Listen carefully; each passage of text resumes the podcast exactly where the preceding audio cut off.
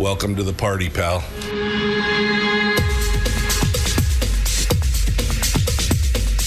The, the Michael Dukes Show. The greed and the entitlement is astounding to me.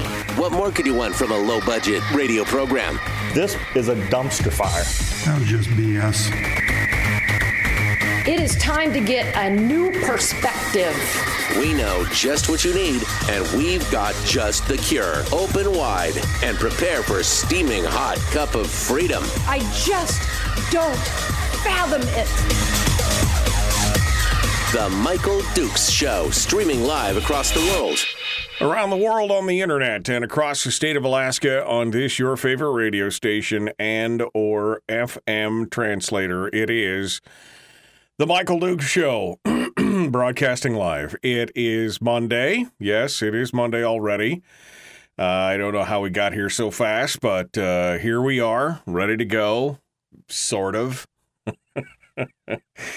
Uh, everything that I had set up for today just came to not. Came to not. So today we're going to be. We're going to be just chit chatting all day, all morning uh, about uh, what your thoughts are on everything from ranked choice voting to uh, the current stream of candidates or spate of candidates to pretty much anything else that we can think of, plus all the headlines that are fit to print uh, around here. Um, here we are, the 22nd of August, and uh, we're all asking the same question: Where did summer go? I mean, I mean, like, where did summer go this year? Um, down here, it floated. It floated on by the river. I was just, I was laughing last night because the sun came out for the first time in days, late yesterday afternoon, and all I could think of was, "Wow, where you been, baby? Where have you been?" All right. Um, quick look at uh, what we've got going on uh, here uh, for today on the program. I do have some headlines, including some, I mean, just some crazy ones. Uh, I mean, it's almost like a. Well, I guess at some point it's almost like a Jerry Springer show. Uh, some of the some of the headlines that we've got coming up this morning, and then uh, we're going to uh, dive into it and uh, take some calls from you. I uh, want to remind you that this hour of the program is being brought to you by our friends over there at Satellite West.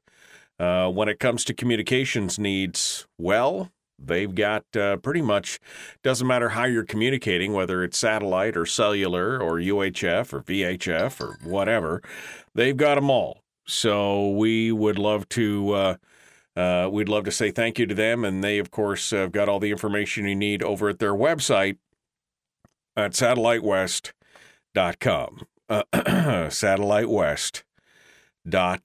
com. Um all right. So headlines then phone calls and uh, that's pretty much the show today. It's very like i said everything that i was trying to work on trying to get uh, squared away it all kind of well, I mean, it just kind of fell apart. Um, I will say that I probably not was not as I'll admit I was not as diligent uh, late Friday afternoon or early Saturday as I could have been um, because I got distracted by some other stuff. It's weekend stuff. What are you gonna do? All right, so what uh, what what do you say? Uh, what what are your thoughts? Let's uh, hold let's hold up on the phones. I'm gonna I'm gonna get to some headlines first, and uh, and then we can uh, and then we can jump into it. Uh, we can jump into it from there on the telephones. How about that? So don't uh, don't get too far ahead of me here. Uh, and let's uh, let's take a look at some of the headlines. Okay, so first and foremost, um, from the uh, from the the weird, I mean, just the weird. Some Alaskan politicians could have their own reality shows. That's the headline that Suzanne Downing uses on Must Read Alaska. And um, yeah, I could uh, see that. Um, I could agree with that. Um, they there are there are some interesting people out there that well, I mean, let's face it, some of them have had their own reality TV show. Sarah Palin had her own show on what it was the Outdoor Channel or whatever. So some of this stuff is not is not too far a stretch.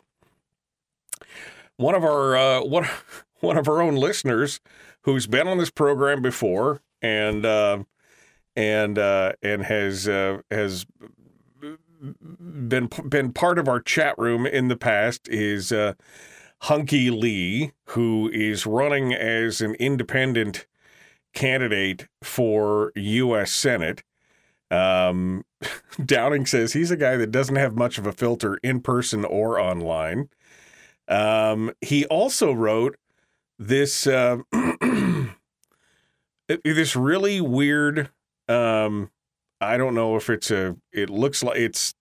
It looks like it's in the form of a sonnet or a, a, a haiku or something. Anyway, he wrote about the interracial marriage of candidate Kelly Tshibaka, which he called pornographic.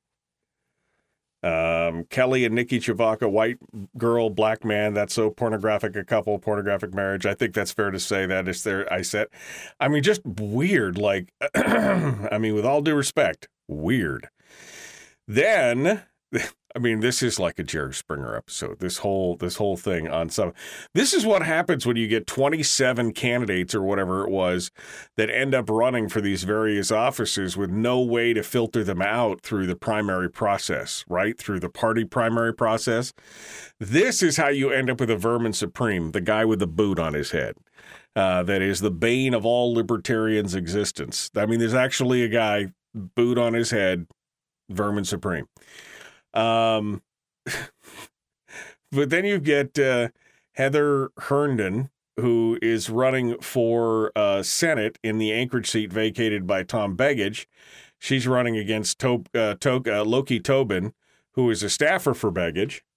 Um, but Herndon has been on Facebook talking about a Jew attorney. She actually used the word Jew attorneys and uh, just like as a pejorative and just continued to go at and i'm just like how do people how do people think that that's okay? How do people i mean i read through this story and i was like what? I mean how do you how first of all how do you have people take you seriously? Right I, mean, that's how do you get people to take you seriously when you're going on that?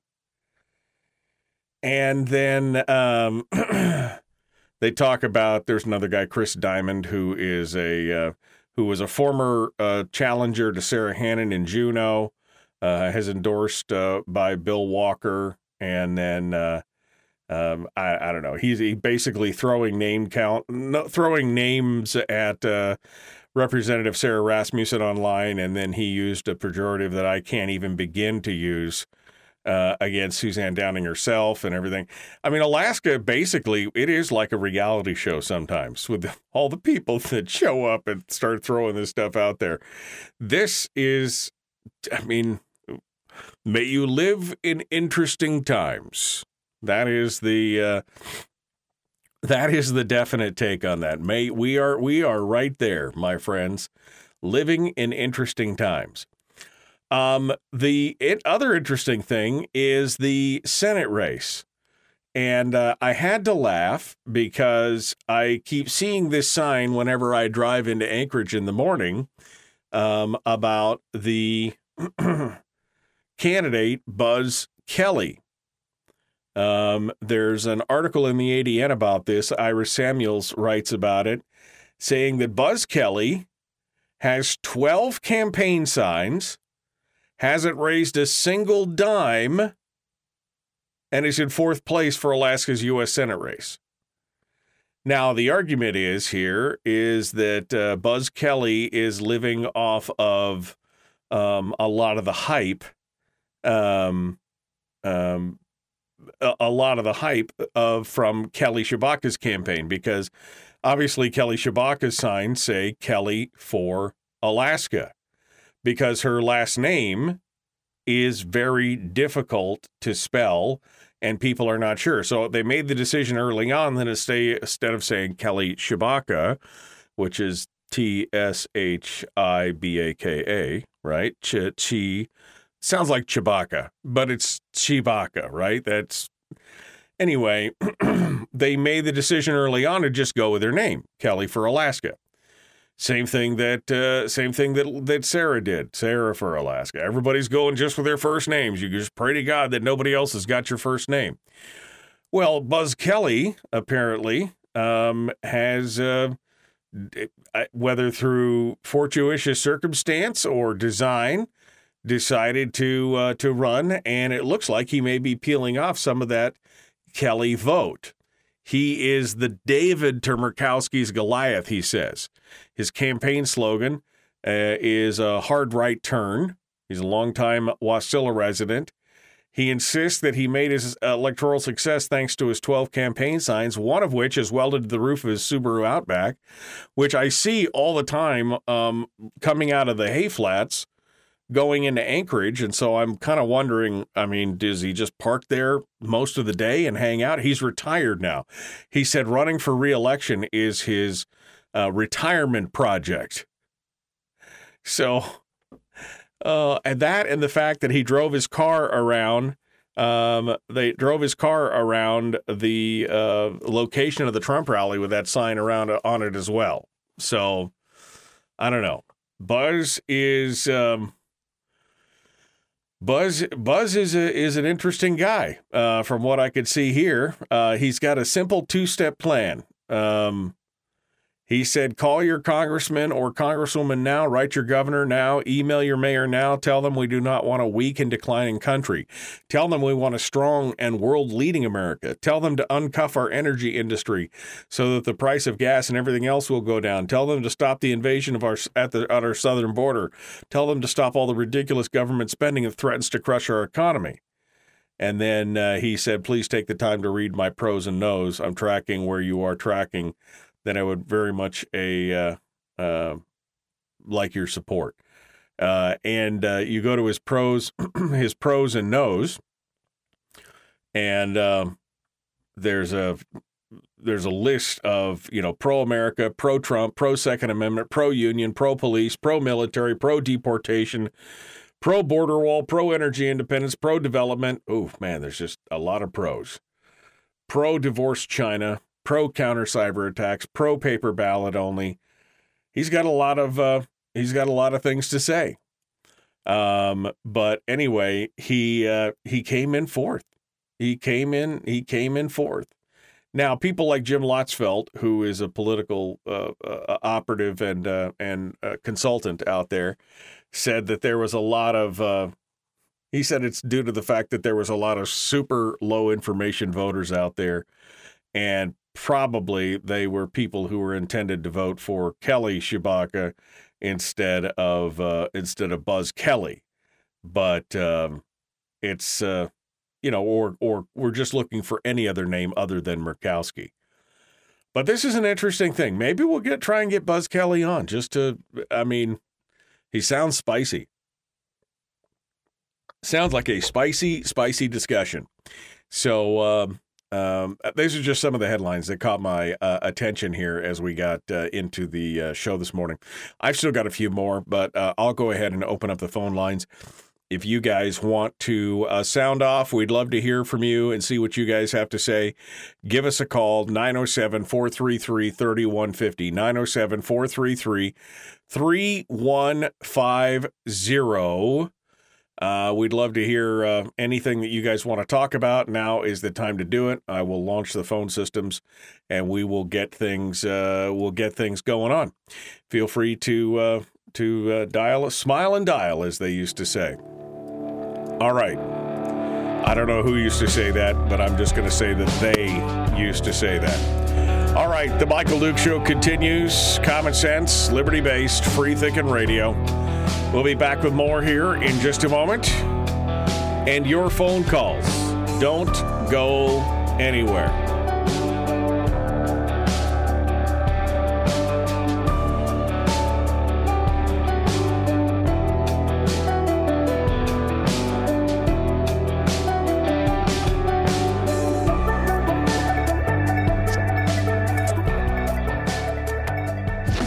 If you missed the show, you can listen to it on your time with Dukes on Demand. Oh, and it's free. Like America used to be. Streaming live every weekday morning on Facebook Live and MichaelDukesShow.com.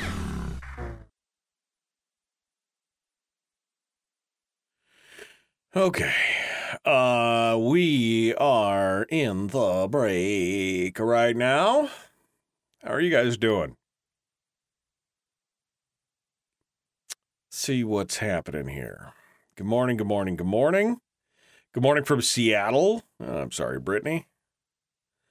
Um, when we get a state tax, which we will, are we going to pay the new tax on top of the 7% we pay now, says Sean? That's a question. Good morning. It's not Sunday. Did somebody say it was Sunday? Did I say it was Sunday? If I did, I apologize. Uh, could be a good moose season. Um, I sure saw the sun yesterday. Honestly, I did. Um, um, great minds think alike. Uh, but he's going to give us free ponies. Oh, we're talking about Vermin Supreme and Huhnkie Lee. Yeah, they're going to give us free ponies. Um, let's see. The busted Subaru, yeah. Uh, forget that. I've decided I want to be bored, said Sandy. May we live in interesting times. And she's like, Yep, no, I've decided I want to be bored. Man, I should have upped my drama for the media attention, said Sean Thorne. I know, Sean. I don't know. I mean, you're out there working hard. This guy parks his car next to the uh, Glenn Highway uh, with a sign on it that says hard right turn and just leaves it there. 12 signs and no money raised. It's, uh, I mean, it's weird. Tshibaka is hard to spell, although you did good, Barbara. You got it. You got it. Uh, he has a nice website. Yeah, no, I've, I've, I like that. Uh, he does have, he does have a pretty clean website. Surprisingly enough, it is a, it is a pretty nice looking uh, site. Um, somebody, somebody did, uh, somebody did good work there. He did spend some money on his website. I don't know. I don't know if he, he, well, maybe not. He's surprisingly created by Wix. Maybe he did it all himself. Maybe Wix has got their Maybe Wix's WYSIWYG editor is a lot better than it used to be. Okay. Oh, Okay. You are paying attention when your kid talks, aren't you? Um, binge watched John Wick on Friday. Wow, needed a nap after all that action. Oh man, Greg, that would have been that would have been like the perfect six hours. That's the perfect six hours of a weekend, right? John Wick one, two, and three, and now four is on the way. But John Tick, John Wick one, two, and three. That would have been amazing. Um. Uh, let's see. It's Monday. Blah, says Christopher. It's Monday. Blah. Um. I could help you with some tips on how to grow your YouTube channel sometimes if you want. I'll email you my phone number. Well, thanks. I mean, I've got a bunch of followers on Facebook. I figured it would be easy if somebody just would come on over and uh, you know like the uh, the YouTube. I'm not interested in growing my YouTube channel just for the likes or the whatever. I you know I want the show to expand on all um, on all uh, uh, air in all areas and um, I was only looking to try and get to that thousand mark on YouTube because it allows me to unlock certain things in the channel. That was pretty much it. Free ponies for every Alaskan would cost less than the legislature stole in PFDs. oh man. Um, is an independent Kelly and Murkowski plant? I doubt it, but maybe we'll see. Spicy. You used it in a sentence. Oh yeah, no, spicy. She's a spicy candidate. Um, yeah, super chat, monetization, all that kind of stuff. That's what I'm looking for. Um, All right, we got to go. I, I got to go. We got to jump back into it. The Michael Duke Show, Common Sense Radio. Please like and share, like and follow, and let's uh, let's go. Let's go ahead. Here we go.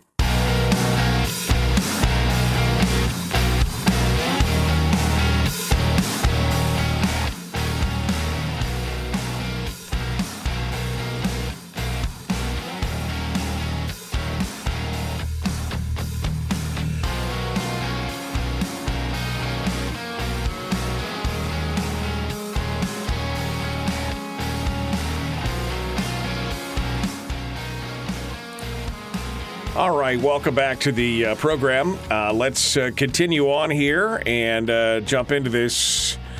We've got some more phone. We've got some phone calls. Uh, we've had, I guess, one phone call. We had two. Now we have one. People were not patient to wait on through the break. And I've got some more headlines to get into, but this is kind of an open line, open forum day today. So anything that you would like to talk about, now is the time to do it. Yeah, I'll use the storyteller voice.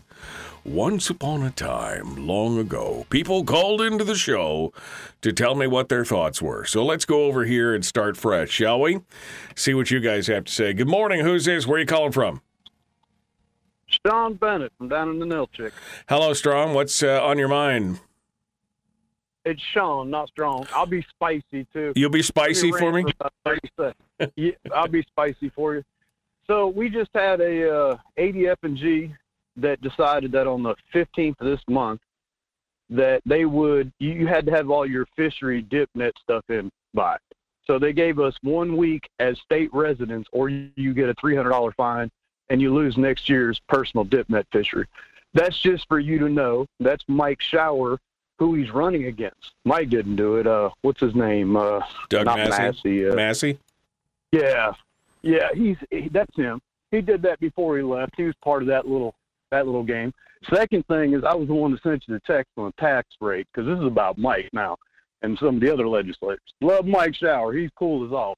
But when we get a new tax, can can we drop ours from down here in Homer at seven percent? Because I don't want to pay twenty three percent, you know, in the summer. Just I need to have a farmer's exempt or I'm cold exempt. Right. And the third thing is, if I can't trade fish for firewood or firewood for fish because they said that I, you know, gave up all of those rights for mineral resources off the PFD, can I at least, you know, do 75% of it then?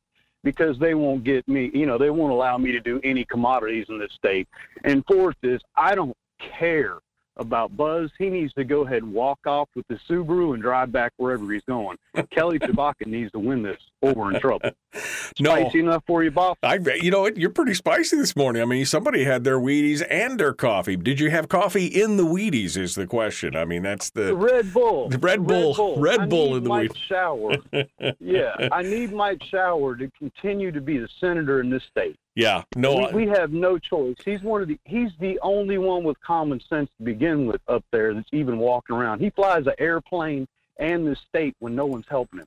yeah. Uh, And lastly, on that is the veteran community that we have that is in legislation now is so horrible. I hope Will Stapp can walk in and do right. And him and I talk a lot. So I'm in all these clowns' ears. And Will's not a clown yet, but he might be later on. Sarah Vance down here, the queen of halibut, she's never taken a fish off a hook with a hook stuck in her leg and one in the back of her ear and client screaming. I have nothing for that woman. She put a walk-in trail with lights in July in Homer, but we have broken vehicles everywhere on the Kenai in the winter. It looks like a crash-up derby, and they can't move them to Homer because the water level's too low. So they got to ship them up to Soldotna, and guess what? They don't have a wrecker service because Jake from State Farm's not going to take it because the state doesn't pay enough for it. right. So my state tax pays for tourism, and I do have a state tax here. Sarah Vance did it. All right. Well, I appreciate it, Sean. Thank you for, uh, as you said, being spicy this morning. I appreciate your thoughts on this, um, and uh, appreciate you uh, appreciate you calling in this morning. Uh, phone number to call 907-433-3150, 907-433-3150. Let me unpack here just a little bit. Um, I agree. Mike Shower definitely needs to go back to the legislature. Although I know, per, uh, look, I know that he would be happy happy if he doesn't. If he does, great. If he doesn't, great. He, he'll go back to uh, to uh, you know putting his retirement together and flying for FedEx and making more money and do what he needs to do. Um, but if you know he he wants to get the job done, he wants to help out, he wants to try and fix what's wrong in this state.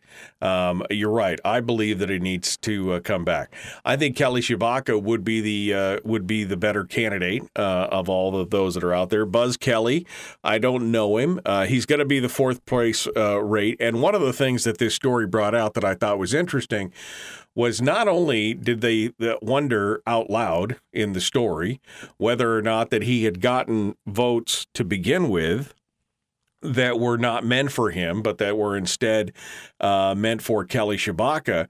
But did he vote?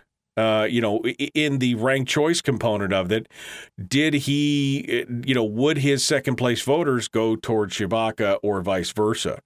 Um, he said he wouldn't uh, answer the question uh, as to whether or not he had voted for her second or not.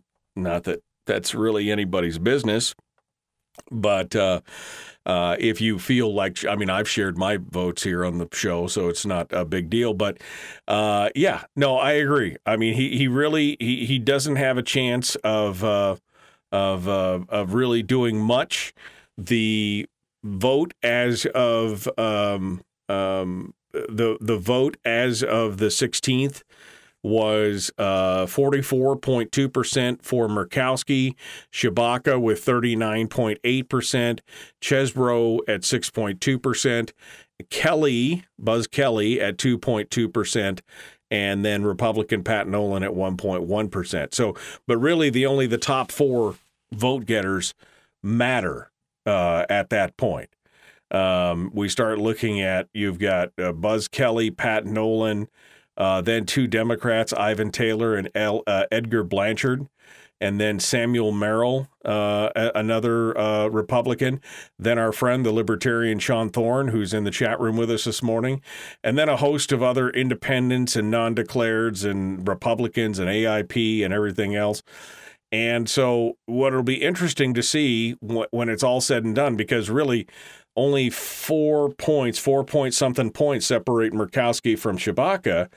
So who who ends up in the end? Where do all those second place votes go that are going to? Now there are no second place votes now because this was the primary. Remember that. But when it comes to the general election, who you you know who where are all these other votes going to fall in their ranking of first and second place votes? That is the interesting. Uh, that's the interesting conundrum for that. Um, uh, what else we got to talk about here? Oh man, um, uh, we could talk a little bit about Dean Westlake, um, who was a former Alaska State uh, representative, um, who died this weekend, um, and it looks like he died at the hands of his own son over some kind of rent dispute or something. We'll get into the details of that here in just a minute, but let's go to the phone since your phone calls reign supreme this morning. We'll see what you have to say. Good morning. Who's this? Where are you calling from? Hey, good morning, Mike. It's Lee out of Denali. Well, hey, Lee. Long time no hear. How are you, sir? But you know how it is, man. I've been hiding out. The federales kind of been heating things up around here, so I figured I better lay low, you know, and let you take some of the uh, front for a while. Oh. You've been doing a fine job. Oh yeah, I'm sure, man. That I mean... being said, brother, I uh, I uh, wanted to to say that uh, our so-called low information voters that uh, have got uh, this young fella uh, basically fourth place in the state under uh, our new voting system how impressive that all these people that that can't seem to understand how the uh, ranking process works. They're also the same people that reelect morons that keep stealing a PFD right out of their hands, and yet they complain the most about it. So when we start asking the question about what we need to do to fix this state, it's electoral process, and most importantly, get the people what they need. We need to look at the moron factor and eliminate what makes them morons, which is appropriate education at every single level, and basically go back to the basics, starting with elementary school, because obviously people don't get it. Right. And they don't get it in droves. Otherwise, we'd have more people seeing the, the true benefits of what the new candidates are bringing, and most importantly, seeing what the legacy candidates, we won't mention their names, but the legacy candidates are obviously status quo, situation normal, just keep baffling them with BS. Right. And, and hope they don't get it. Well, obviously, right now, that's the case. And uh, something else to consider uh, looking at this reapportionment that's affected Mike Shower and, and others in the state. If you'll notice, rank uh, choice voting and the results of reapportionment within the state, based quote unquote on the most recent census, came about in the same year. Now, if you think that that didn't happen uh, on purpose, then everybody and their mother is mistaken because this was all by design. Right. People knew what was going to happen with the confusion, and they made it happen. Again, these are the shysters inside of the legislative body of the state that made that happen. Well, these are definitely so again, the brother, yeah. you're, these you're are some, the- these are definitely the. ahead. I say these are definitely the power brokers and the business as usual crowd that want things to continue along the track that it's continued on right now, which is more government spend, you know, more business as usual, getting Lisa Murkowski back in there, you know, doing that kind of stuff. And so you're right. Uh, you know, I had never considered the fact that that the redistricting and the ranked choice voting were going to hit on the ballot at the same time. Uh, and when you see some of the so the hijinks that have gone on with redistricting historically, you realize that that's the perfect opportunity to kind of throw some and sow some confusion to the wind at that point. Well, if you'll take a look, just speaking with regard to Shower's new district, I mean, the guy goes all the way from Healy to Valdez in a narrow strip and, and swings down to capture portions of Wasilla. I mean, talk about gerrymandering in order to isolate the guy. It's as obvious as it, as it possibly gets in the legislative body in this state. The, you know, the same ones that basically took the man's staff because they didn't like him asking uh, hard questions in an open forum and ergo put him in a broom closet for the first portion of, of his tenure as a senator in this state goes to show that their discriminatory practices are ingrained, absolutely ingrained. And, and now here we are with this reapportionment of, of uh, the voting district that he is now faced with, that by any stretch is a classic example of why gerrymandering uh, needs to be looked at uh, when it comes to basically trying to isolate somebody who's effective. Right. And of course, the courts are blind; they can't see anything because, well, they got somebody that's uh, basically holding their hand, guiding them. Otherwise, we wouldn't have the the types of protests we're having down in the Kenai regarding the grand jury system, Right. because that's a big problem. And they turn a blind eye to everything that uh, they don't like.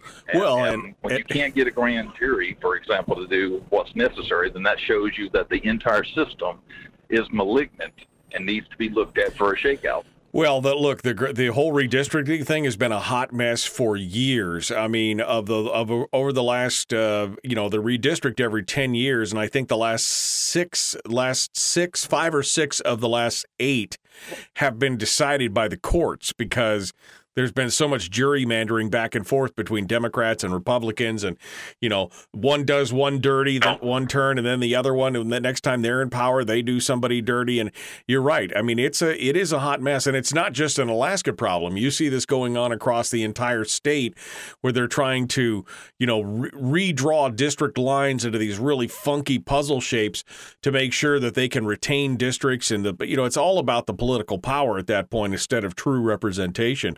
And yeah, we need to we need to rethink how that is done. I don't know. I don't have a solution for it, but I would agree that we definitely need to look at it, Lee.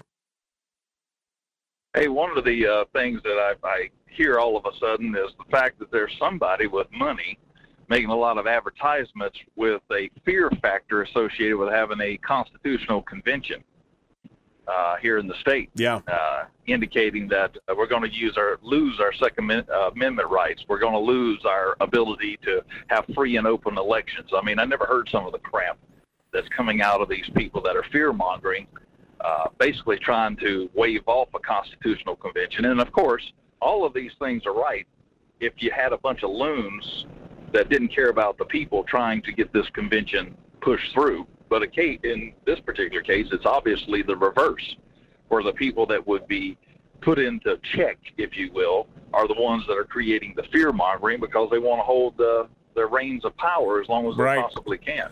No, it's So the- it's, it's that- just kind of unique that you hear that nowadays. Well, yeah, that's the Defend Our Constitution crowd. That's the name of the group that is fighting back against the Constitutional Convention. They're calling they're called Defend Our Constitution.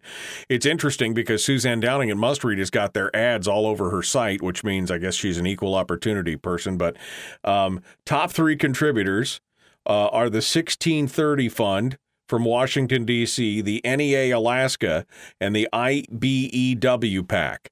So that just tells you who's supporting the idea of not opening up the Constitution that want against it. A political fund and two unions are the top contributors to making sure that we don't fix what's wrong in Alaska, and that's a problem.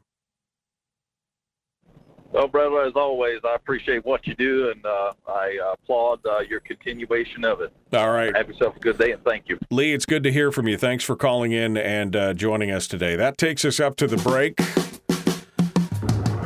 So I guess we'll go. I still have some more stories to read, including stories about what's going on with the education system down in the South Central and the Matsu, some of the problems they're having, this post pandemic problem. We'll talk about uh, Dean Westlake as well. And uh, we'll we'll just keep taking phone calls. I enjoy talking to you, even if I don't agree with uh, everything that everybody says. I love hearing from you. That's what this is all about. The answer to speech you don't agree with is more speech. So, phone lines are open 907 433 3150, The Michael Duke Show, Common Sense Radio.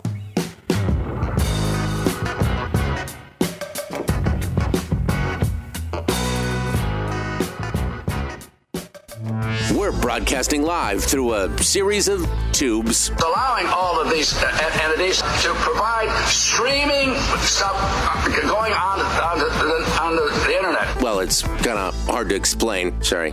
Streaming live every weekday morning on Facebook Live and MichaelDukesShow.com. Okay. Um, 100% of this, says Kevin McCabe, stems from the judiciary. Um, stems from the judiciary. And I think that that comes back to everything you want here. Stedman, Bishop, and Stevens want Mike Shower out because he wants the right thing done. Yes, yes, yes. Um, why do votes go to second place manipulation? That's what it is. The votes should actually go to first place. I don't. Uh, I don't know how that would work. Um, I don't know how that would work, Jim. Uh, I don't. Um, rank the red. Otherwise, you need to get. You will get a dem in that district. I think even if you rank the red, you get a chance. Sean says next time you have Kelly on, I think you need to ask her some simple gun questions. Has 2A on all her merch, but I have not seen any evidence that she lives that life at all. As a voter, I want to know if she actually knows some stuff or if it's BS pandering, i.e., what's her favorite gun, views on the NFA, etc. And, and you know, I, I'll you, I'll take that under advisement, Sean. I think that that's not a, necessarily a bad thing, but at the same time, I will say this: I don't think that to be a supporter of the Second Amendment that you have to be um, part of the gun culture. I mean, I don't know that she is. Like you said, she's lived um, much of her adult life in places like Washington D.C., where that you just you don't get the chance to live that way. Now, she may still be a defendant and a supporter of it, but she may not live that life at all. And just because she's not living the life doesn't mean that she's still not a supporter. But you're right, and I will I will ask her the question next time I get her on the program. We will uh, we'll talk about that.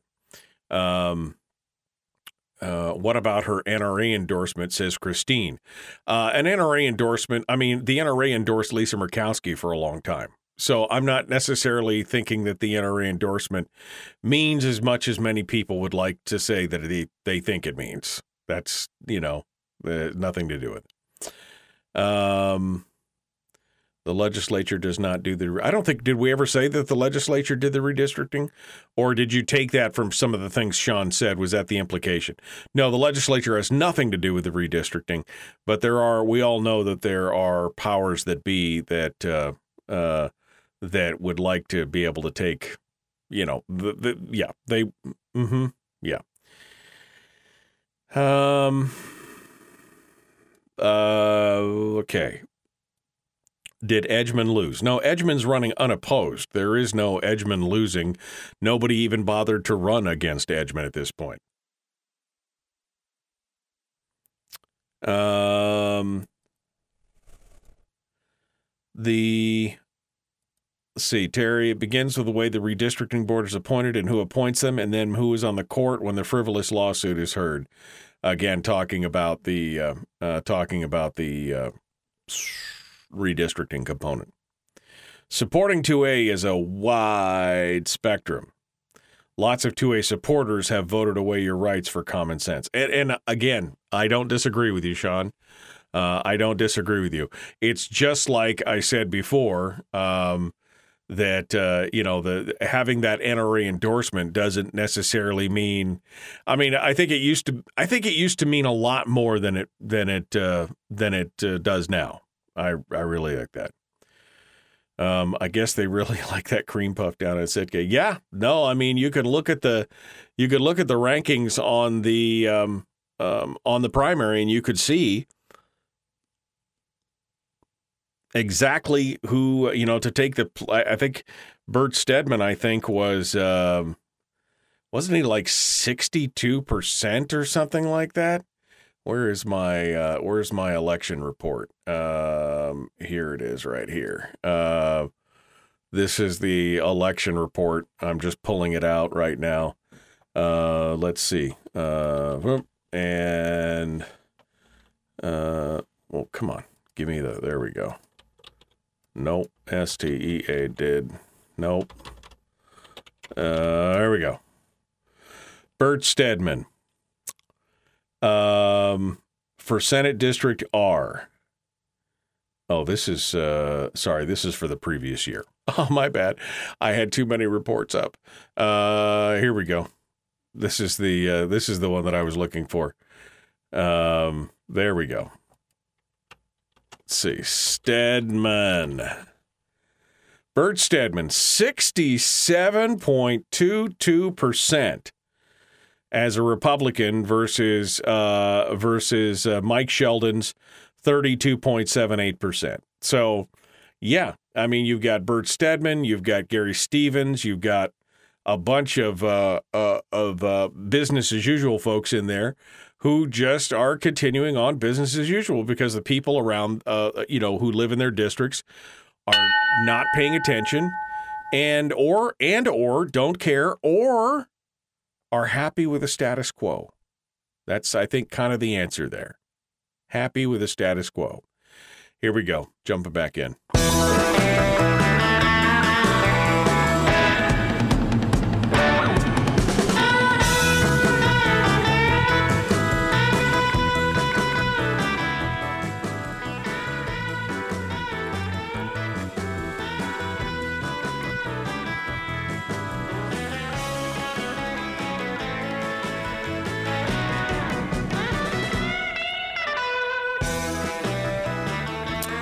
All right. Wow, we ran far afield uh, in the chat room during the break. we got talking about redistricting. Then we were talking about the elections and some of the results and uh, the Second Amendment and whether or not candidates really support the Second Amendment. There's a lot of uh, there's a lot of pieces in there. Um, there's a lot of pieces in there that uh, are uh, uh, look. And again, I'll just said I'll just said I'll say what I said earlier because somebody was saying we should ask Kelly Tshibaka.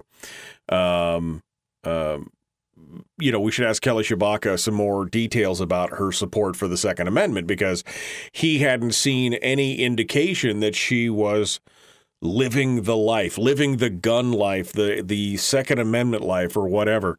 And I mean, I just like to point out that it was, you know, you you could be a supporter of the Second Amendment without being part of the gun culture.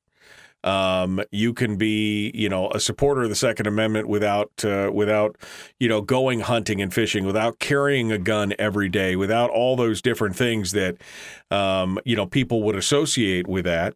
Um, but obviously, if you're if you're living it and breathing it, you're uh, I think a lot more adamant about it and probably a lot more um, in the know as to what uh, you know what laws and, and you know you, you're probably more engaged in it. Let me guess. I'll put it that way. Um, you're probably more engaged than uh, than anything else. Um,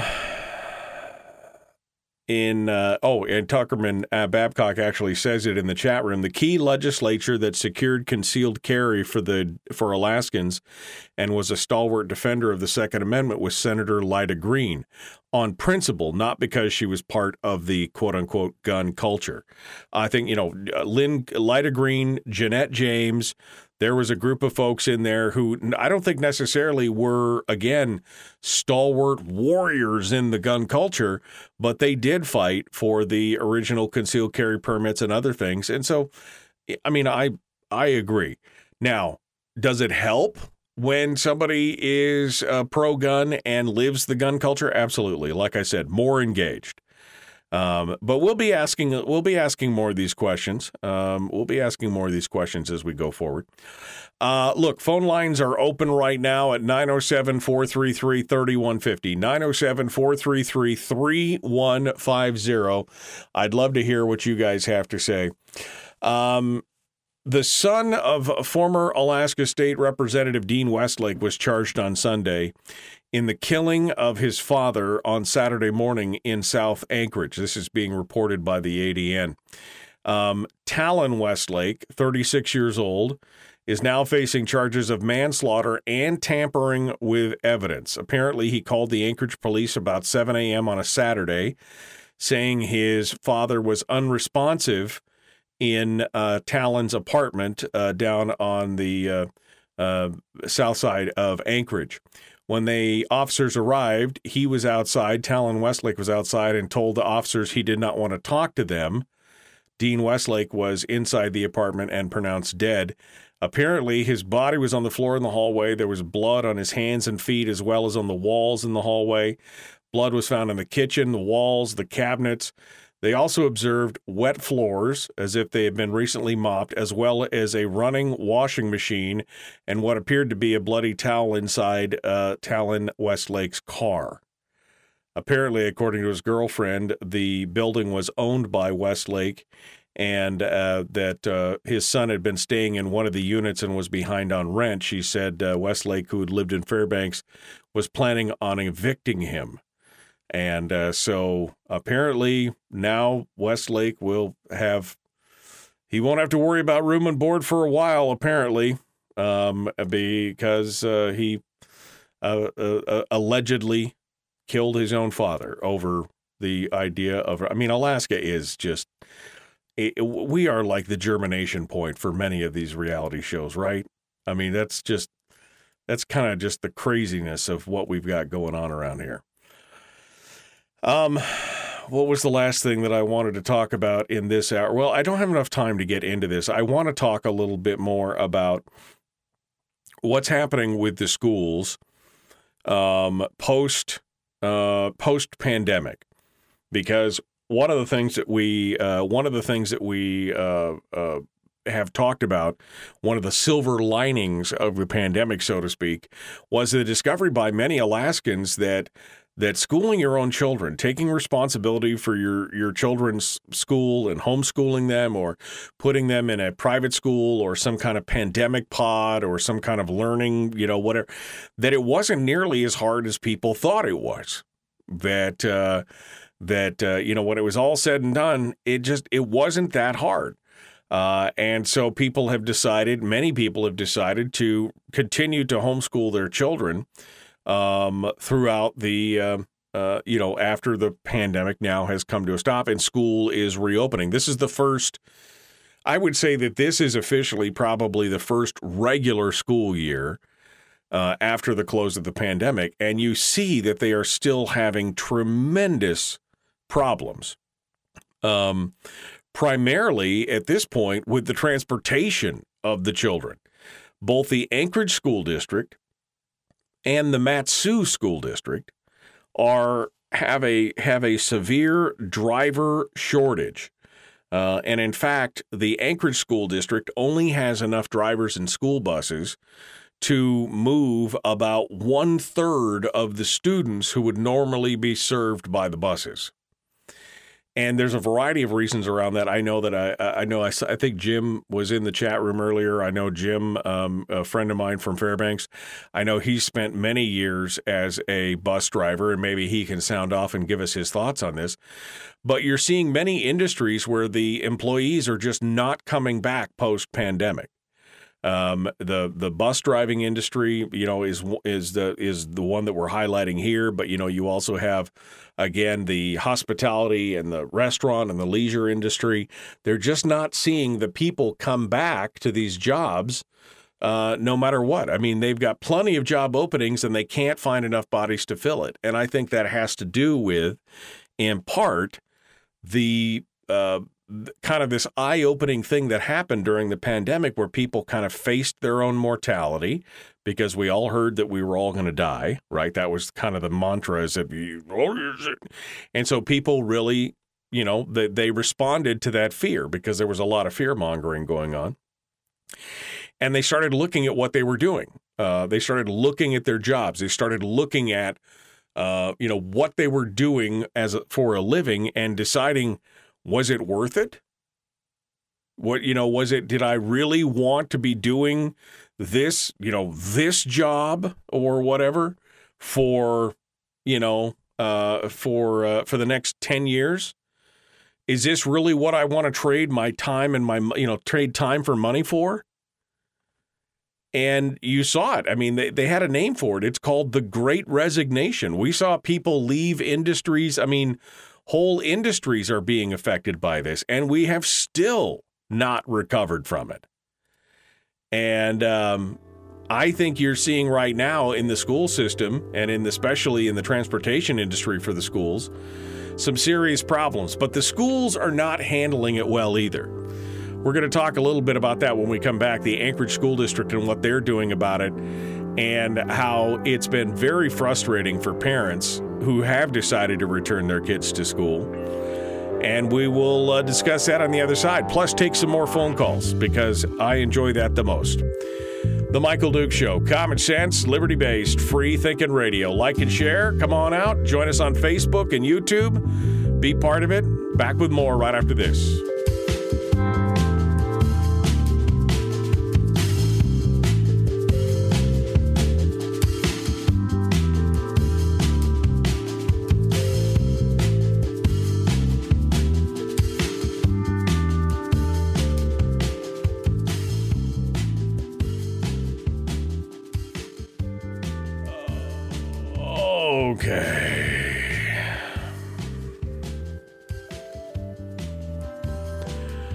Right, let me uh, let me go through um, some of the comments here.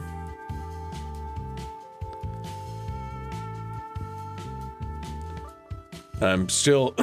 sometimes I see a comment and I, I'm I'm trying to get context for the comment first before I talk about it.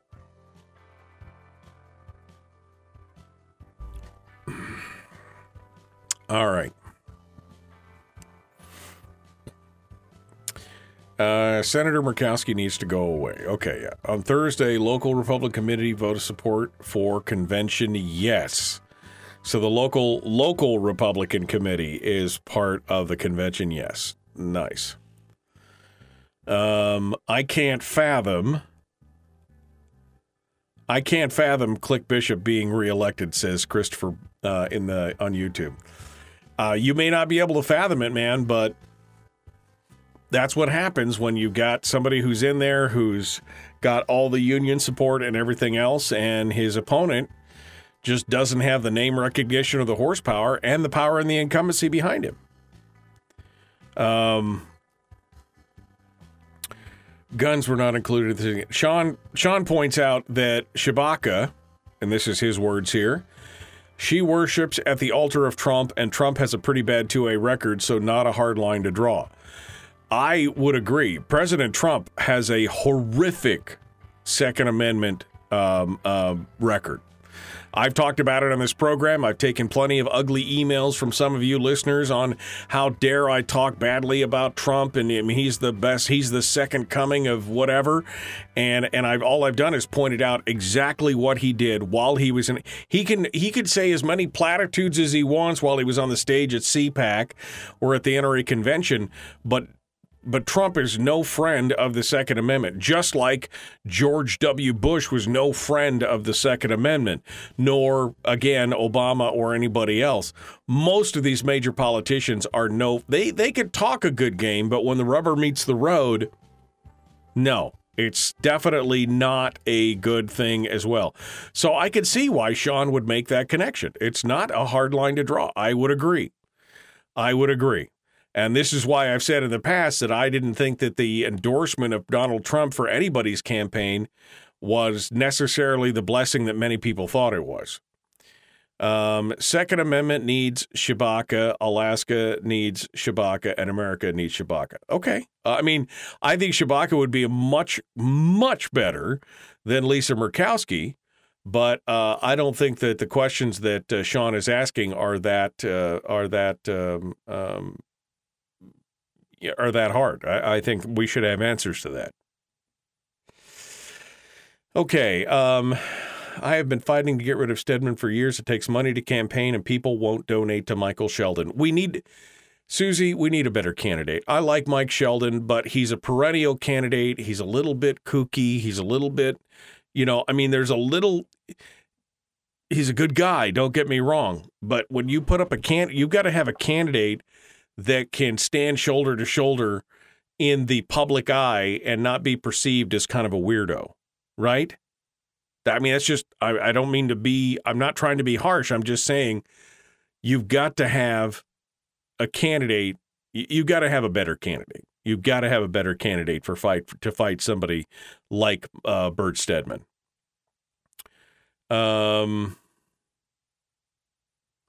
Let's see. Uh, let's see. It's what a shame that someone can do that to their own blood. Christopher's talking about the Westlake thing for sure. Um, Twelfth man says, I think the root cause of talking about the great resignation, he says, uh, is that there's too much free stuff for able bodied adults. That's the real reason people aren't going back to work. Well, I mean, 12th man, they've they've reduced a tremendous amount of the um, they've reduced a tremendous amount of of the like the uh, unemployment benefits and all these other kind of things. Um, so you know, I don't think it's as attractive as it was. I think people, because I've talked to a few of these people, and some of them were just like, I just decided I didn't want to be a server. I didn't want to work in the food industry anymore. It was just, it was too volatile. I was treated poorly by the clientele when the whole pandemic thing was, and they you know, I just, it wasn't worth it. They decided to change jobs. So maybe some of it is that there's other, uh, you know, things that they could get, but I think a lot of it was they just looked at their life and realized there's more to life than this. That's what I think. Um, uh, learned great drivers are much more liability. Never seen one dime from the pandemic. I've kept working through this. Me too. Um, Gen X are retiring instead of returning to work. Um, I'm just going through here. Yeah. Joel says, Me murder your father over rents? I mean, yeah, exactly. I mean, you're going to murder your father about being evicted? Well, you're about to have a you're about to have a place to stay for many, many years. Um all right. We're we're coming up on it, I guess. We're into this last second here. Reagan was terrible for the 2A and he's worshiped by conservatives. Exactly. Reagan was I mean, the 1986 uh, uh, you know, FOPA, the Firearms Owners Protection Act, passed under, under Ronald Reagan. What a nightmare. What an absolute nightmare. He's a thousand percent better on the Second Amendment than Obama or Biden, says Greg. Well, I mean, okay, but that's a pretty it's a pretty tough uh, bullet to dodge at that point when you look at the actual track record. Okay, I got to go. We're gonna we're gonna come up into hour two. Um, we'll be back with more. The Michael Duke Show, Common Sense Radio. Here we go.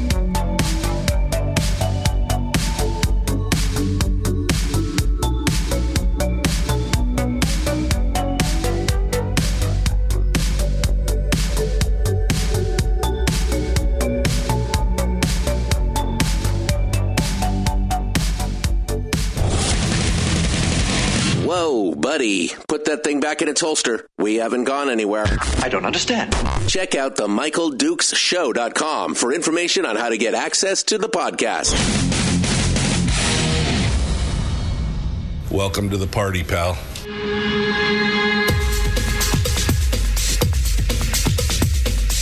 The, the Michael Duke Show. The greed and the entitlement is astounding to me.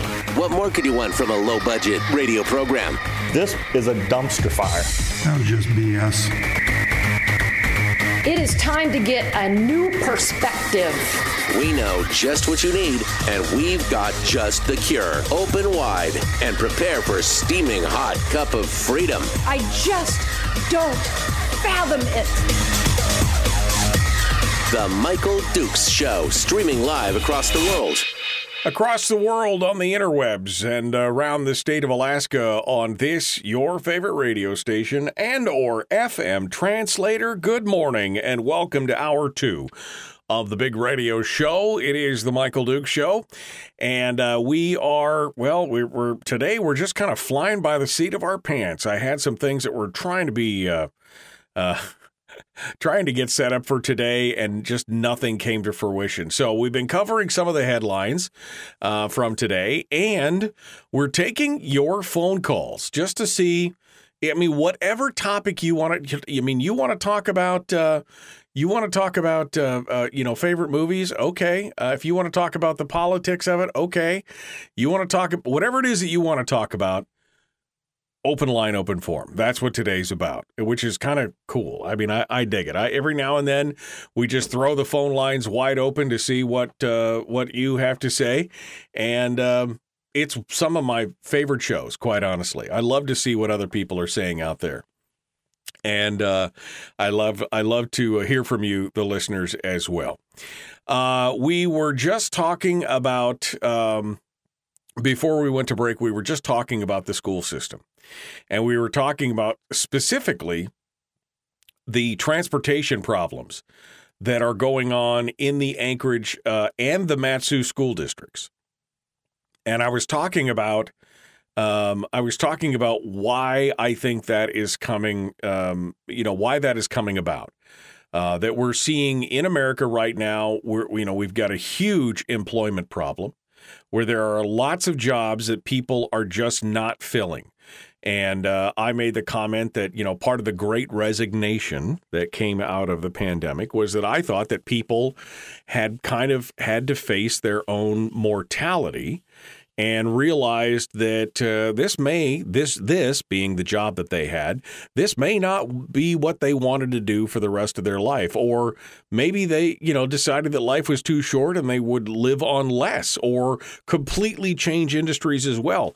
And then Gary made a comment which I hadn't considered before which I I'd like to explore more sometime in the future uh, but Gary made the comment. He said during the pandemic and school closures, it forced people to stay home with kids, and they realized they did not need two incomes. Now, I have made this argument in the past, and I've taken some. I remember I got. Ooh, I got yelled at one day. One day I broke it down and talked about why most families, especially middle class families, would be better off if they, the if they only had one income. And at the time, I wasn't arguing whether mom should work or dad should work. I was just saying one income. But some people took it as I was telling the wives to stay home barefoot and pregnant and just make a sandwich and shut up. Um, that that was kind of how it was interpreted. But that was not my intention. My intention is to say that uh, most middle income families, when you when you break it down, you look at your lifestyle, you look at what's going on, you realize that for the most part, you could live pretty close to the same lifestyle if you only had a single income because you had to subtract all the other expenses that came along with having a second person working. And there are a ton of expenses.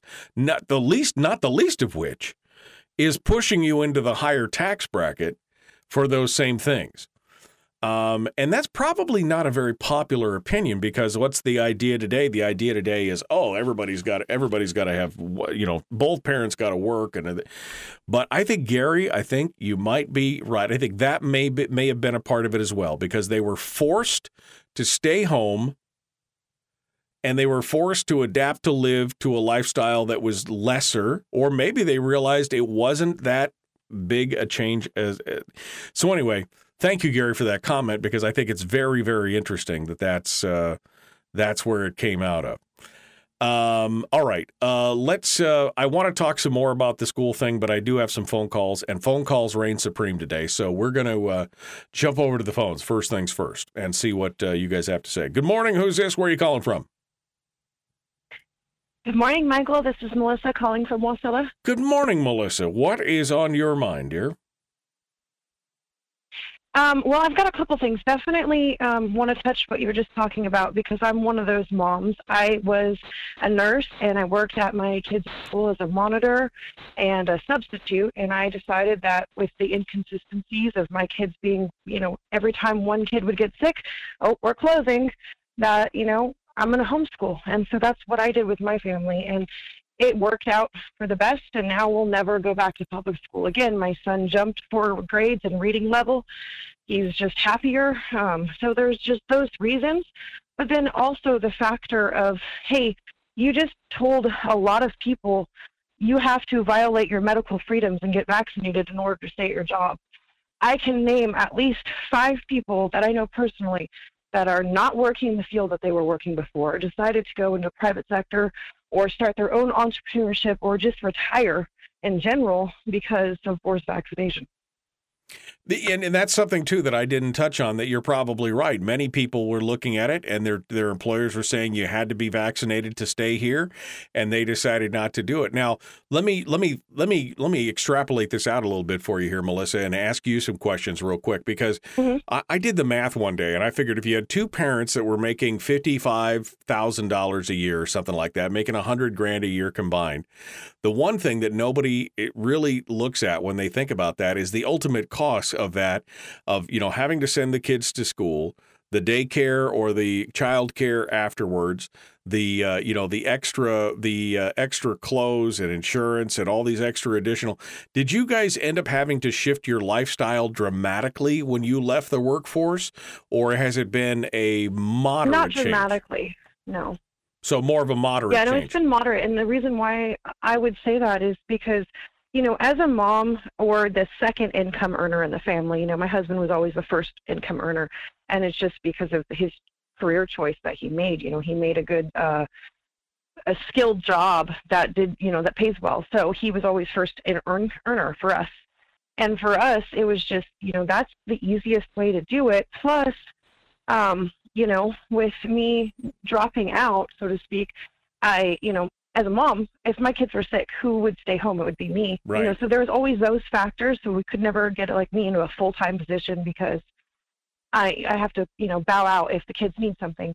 And so now it's just, you know, there's a little lifestyle changings. Obviously, you know, we have to be a little more um, wise on our budget and kind of plan things out a little bit better. And I think and in a turn, it's a great homeschooling thing too because now my kids see, okay, this is how you live within your means. This is how you plan ahead. Right. This is how you, you know, those are all great teaching lessons too. And um, my husband's a commuter, so with both of us driving, it does save, you know, on gas, and it it just all together, you know, school clothes, all, all that kind of stuff. I mean, we still school slow shop, but we go after now all the other kids do, so we get the deals. And right. I mean, there's just ways I think homeschool parents have figured out, hey, I can make this work for me, and it's really well. And we homeschool through IDEA, which is just a fantastic place yes. to homeschool through. Yes. And the the allotment, my kids are in. I mean, my son has just finished a drone course where he he's 11 years old. He built, raced, and um, did the mapping and everything of drones It's something that no public school kid is getting during their public school hours. Right. Um, they'll be doing wood woodworking this year and just home ec and all these other things. And it's like, why am I wasting my time with my children? I mean, that's my investment right there. They're walking around the hall. They spend, and as a, as a monitor and a sub, I knew how much time was wasted. They're literally lining up takes a half hour. Going to the bathroom for everybody in the class. I mean, there's just so much waste that is um, not just money. People talk about the money and the waste in school, which is there. It's huge. It's huge. They blow through that money so they can get more money. But the big thing is, is it's time. I mean, they're given so little time from that one instructor that if you took all that time, that one-on-one time, and you put it together, they're getting like 20 minutes a day. Yeah, well, per kid, what I, know, yeah, what, so what I discovered, what I discovered was that you know, and again, I'm speaking from a perspective of somebody who's never sent my kids to public school. We homeschool all of our kids, so maybe I'm a, I'm, I'm, I fully admit that I'm probably biased on this, but my thought process, even as a young man, even in my early 20s, when I was looking at this, deciding whether or not we were going to homeschool our kid, was I understood from my own personal experience, which was only three or four years prior at that point, that teachers would teach to the level of the slowest student in the class.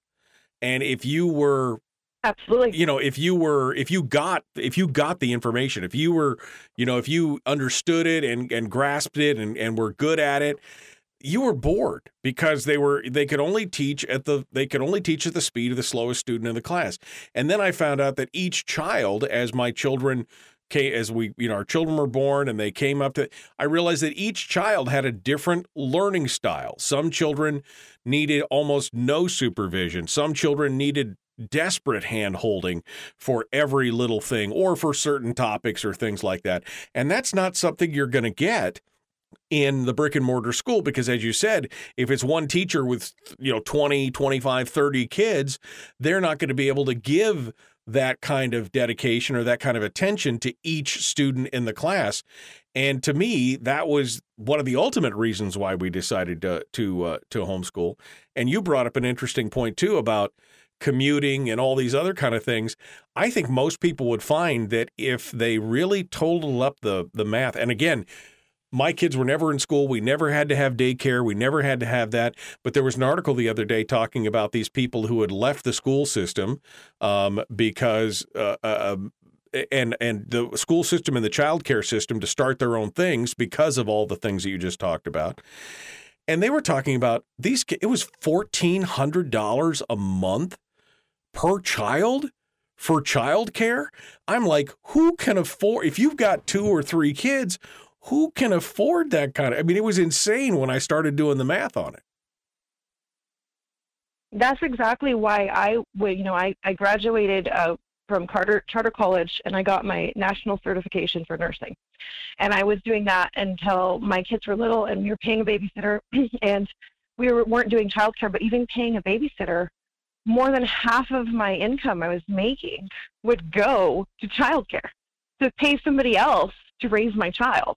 Right. and it was like, what? Right. This doesn't make any sense. So right off the bat, that was for us. We just started, you know, going down to one income Why we did public school. But I tried. I hung in there. You know, I I would even volunteer in my son's classroom because he wasn't getting enough. And just like you said, I have the two day and night. My daughter's completely independent, advanced reader all the way through. She struggles a little in math. My son, he was in the 90th percentile nationally for math. He's gifted right. but he struggles in reading. It's just day and night, and it's you know you don't know, and each kid is different. And being a substitute, you see that, right. and then you also see the other things that people don't talk about. It's the socialization problems that are in schools nowadays. We, as parents, we want our kids to go to public schools so they get good socialization skills and all that, blah blah blah. That's what we were always told. But after literally seeing TikTok and cell phones in there as a substitute when we'd have indoor recess, I would go around just taking cell phones because there was pornography being shared. The stuff that was on these phones that, that just goes around that nobody's checking, it's disgusting. I mean, there was a time where when I was in school, you get on computer lab time and you'd get on the internet, but it was all regulated. Well, now with cell phones in schools, there is absolutely no regulation of content right. going into the schools and what kids are exposing other kids to. It's uh, it's pretty crazy, and I'm I'm glad that you uh, I'm glad that you stepped up, and I'm glad that you called in and talked to us about it because, again, I think this is a I mean I think this is a, a much bigger issue uh, that we could spend a whole show on just talking about, you know, doing the math. Maybe I should get Yeah. get get somebody in here who's an accountant that can help me break this down. But uh, anyway, I, I'm glad you uh, I'm glad you made the decision, Melissa, Um, and I, I appreciate you calling in. I'm sorry. Go ahead. Real, real quick before you uh, go, Michael, um, I wanted to ask or talk to you real fast. This has been bothering me for days. So Project Veritas was in Anchorage, and they were doing um, a story on Lisa Murkowski and the election fraud. Right. And um, one thing that I noticed in their video is Bernadette Wilson is in the video hanging out with Lisa Murkowski. Don't know what she was doing, but it clearly looks in the video like she's trying to tell the Project Veritas uh, reporters to go away. Right. And so I'm just wondering, you know, she's supposed to be Americans for Prosperity, kind of teaching us about ranked choice voting, and here she is running around with the culprit of ranked choice voting. And I'm just wondering how many people were asking these questions, and, and what, are, what are you guys' thoughts on that? Well, and I, I, you know, somebody else asked that the other day, and and first and foremost, I have to say, you know, Americans for Prosperity is not uh, supposed to be endorsing any candidate. Uh, it looked to me like Lisa Murkowski kind of. Uh, uh, crashed the party, so to speak. And my interpretation of what Bernadette was doing was not so much defending Murkowski as basically trying to, she's got this event going on. She's trying to get the drama out of the event, is what my take was on it. Um, because by law, Americans for Prosperity, uh, they can't coordinate with any candidate or anything else. If, if people showed up, then so be it. But that was my take was that she was more trying to control the drama at the event. But I mean, that's that's just that was my take on it. Let me let me ask into this because I was told by someone else, and I, I wasn't sure on this information, so I didn't want to say it. But uh, since you said it was at the event, was it at the event or was it after the event? Because somebody said that it was in, during the event, and so I wasn't sure. Because I mean, I could see what you're saying. If it was during the American Prosperity event, she's just probably trying to be like, "Hey, what's going on here?" Yeah. you know what I mean? My I get that. Yeah, my understanding was it that it was, was- yeah, my understanding was that it was during the event that Murkowski showed up to talk to Okay. people while they were waiting in line to get the gas and yada yada yada. And that's when the Project Veritas people come. That's my understanding of the timeline. Now I wasn't there. I'm just going off of reporting and what the video showed and everything else. And that's why my take on it was she was just trying to control the atmosphere of the event. But um, you know, that again, because AFP can't endorse or support any candidates. That's part of the mandates of these of these PACs like that. They can't coordinate. So, all right, Melissa. Hey, thank you for your call. I'm sorry I've got to go here. I got to jump back up to it. The Michael Duke Show continues. It is your home for common sense, liberty based, free thinking radio. Uh, I'd love to hear what you guys have to uh, say. Give us a call 907 433 3150. The Michael Duke Show continues.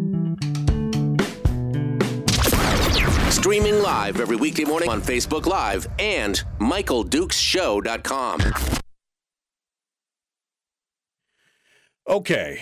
Uh, in the break right now. Uh, I am way behind in the chat room here. So let me um uh let me see. Opposing please clarify. Opposing the state constitutional convention is Dark Money Project 1630, the NEA and the IBEW. Yeah, I mean you could see that right on the the I mean here's the where's the where's the picture? I was looking for the. Can I open the picture here? I'm sorry. I've got an actual picture of an ad right here. Um, and it's kind of blurry, but I'll share it with you if you guys want to see it. This is what I. This is what I was uh, just uh, talking about here. Oops, No desktop. I want to see the. De- Please, Lord, help me. Give me what I want here. Uh, right here. Uh, I found it. Um, is that it? There you go. All right, let me close all these other ones.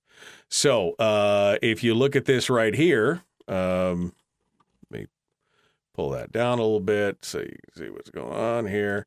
All right. So, if you look right here um, at this uh, at this picture, and look right down at the bottom, it says the uh, this communication was paid for by No on One Defend Our Constitution, PO Box, Anchorage, Alaska. Bruce Botelho, chair, approved this communication. Top three contributors are the 1630 Fund in Washington D.C., NEA, Alaska, PACE, and IBEW PAC out of Washington D.C. It says it right down there at the very bottom of it. So if you can't read that or whatever, but anyway, this came right off of Must Read Alaska's site. You can see that that's the that's the ad that they have right there on Must Read Alaska's site.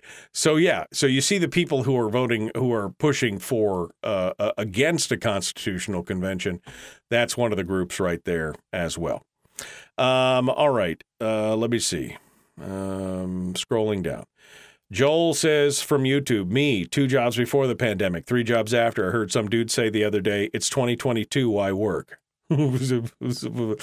okay. I mean, how do you eat if you don't work? I, I just don't know. Um, uh, let's see. Uh, Westlake. Uh, does the law support a landlord physically removing someone from their property they on set aside the alleged breach and clean? Was Junior defending himself in the eyes of the law? I don't know. I don't know if the landlord, I don't know if he was delivering the eviction, if he was talking to him about it. I don't know. All I can, all I know is that he was reportedly, according to Westlake's girlfriend, going down there to, uh, to, to evict his son. That was the, that was the, the answer on that, Ben. I don't know the answer to it. Um, unemployment paid six hundred and eighty nine dollars per week from the feds and four hundred a week from the state. Yeah, that was during the height of it. Now it's like three hundred and change, right? Is that is that is that right? I, I don't. Uh, again, it's been it's been a, a, a while since we had that discussion. Um. Uh, so different learning styles is why we had multiple shelves for homeschooling resources, said Brian. Yep. That is absolutely.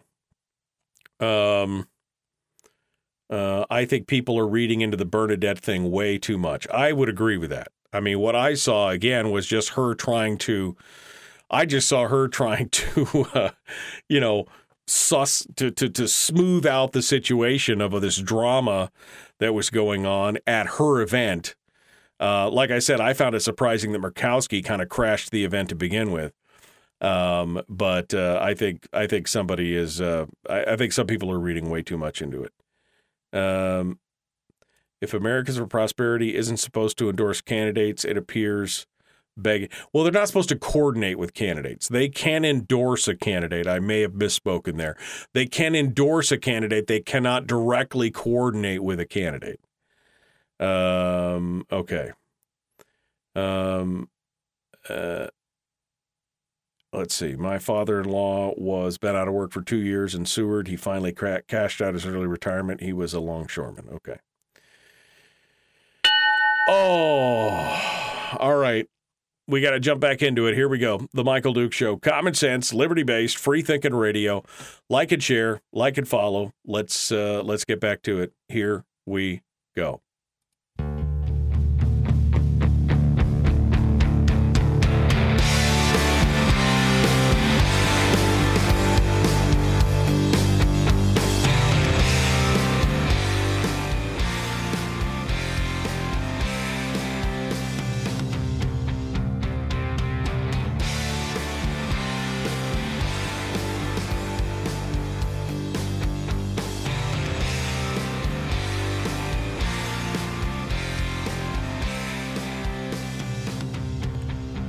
All right, welcome back to the program. Continuing now, talking about, uh, well, whatever it is that you want to talk about. We're open lining, open forming it today.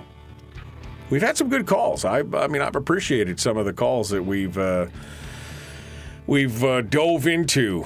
Um, all right, so I want to get back to again going back to the education system and especially what's happening down in South Central now between here in the Mat-Su and down in Anchorage. One of the main problems that they're having is getting children to uh, to and from the school, right?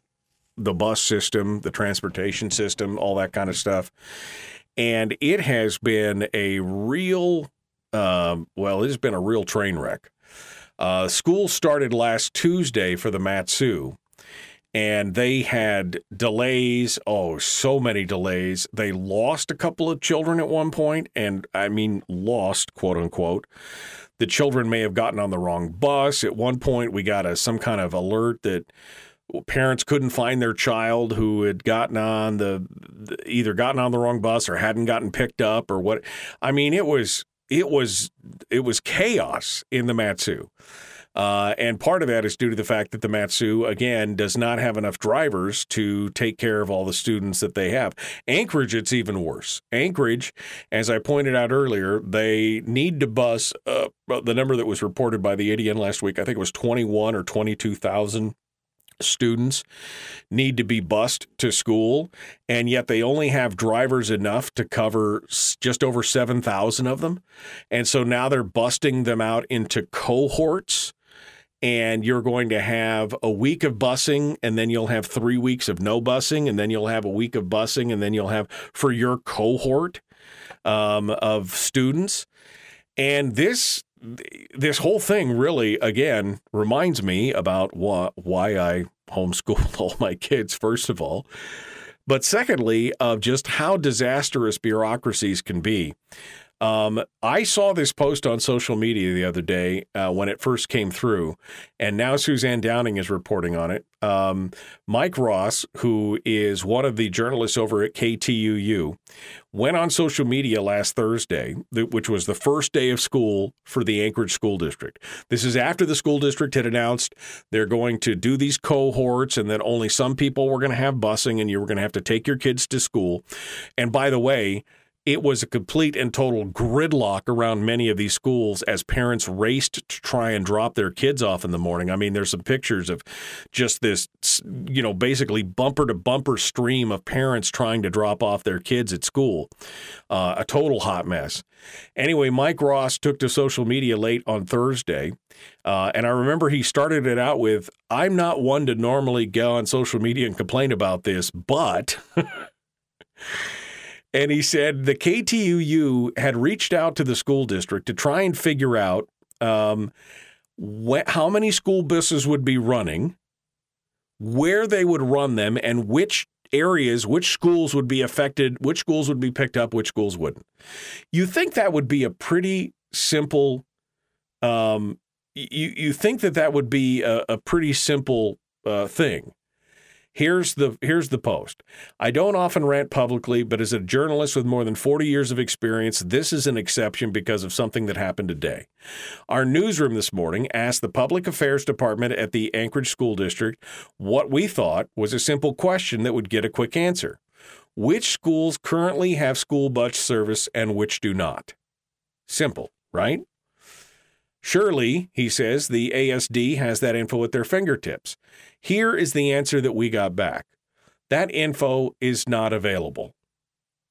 He said, Why not? Then the ASD told them, KTUU, that they would have to file a formal public records request to get the information. A FOIA?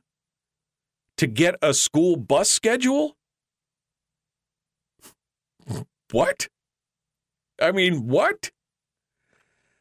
The you know the public records law in Alaska calls on public agencies like ASD to make documents and information available for inspection during regular business hours. Having to file a formal request is usually something that only happens if an agency has to devote time and effort to dig up the information or if it's sensitive in nature and they have to run it past their lawyers. We told ASD, this is Mike Ross from KTUU still. We told ASD that we thought their demand was unreasonable.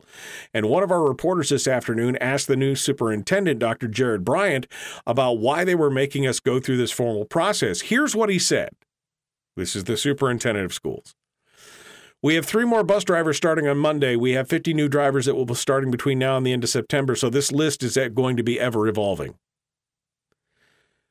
Okay, uh, Mike says, we didn't ask which schools would have bus service at the end of September. We asked for a list of schools which don't have bus service today, the first day of school. That, I mean, that's what they're asking. Dr. Bryantt continues, and it's really important for the public to know that a bus route is not assigned to just one school, it's assigned to several schools. So when we talk about cohorts, cohorts, we're talking about really a logistically complicated list that involves multiple campuses. So for that reason, we're keeping our line of communications directly to the families at this time. Oh, okay. Okay. He said, Well, this is one of the reasons we asked today which schools didn't have bus service. We wanted to be able to gauge and report how many schools are impacted by the bus driver shortage and which ones they are. Instead of providing more information about the number of schools impacted, ASD chose to throw a roadblock in the efforts and not divulge the info we were seeking. He said, I've covered several different ASD superintendents during my 16 years in Anchorage, and nearly all of them been very open and forthcoming about providing information to the news media when requested. I truly hope what happened today isn't a sign of things to come for this taxpayer supported government agency that should be transparent, especially when we're hearing about long lines at schools with parents trying to pick up their kids. I mean, this is this is just a disaster. And again, reason number 803 why I homeschool my kids. That's just it right there. All right, uh, let's go back over to the phones and see what you have to say about this or anything else. I just I was just reading this going, what? I mean, this is the school district that I mean, they were more concerned earlier this summer instead of getting their their transportation needs squared away. They were focused on some kind of land acknowledgement policy instead of actually getting I mean, this it sounds more and more like California when it comes down to it. That's, you know, we're going to rename our schools rather than make sure we get our kids uh, educated or get a system set up for the kids to be educated. Let's go to the phones. Good morning. Who's this? Where are you calling from? Hello, Michael. This is Jason from Fairbanks. Uh, Call. Hello, Jason. What's on What's on your mind, sir? Well, you couldn't have done a more timely show bringing up this subject. Just last night, I heard a guest who you've got to have on, and I think I think it'll be a, a, a dynamite show.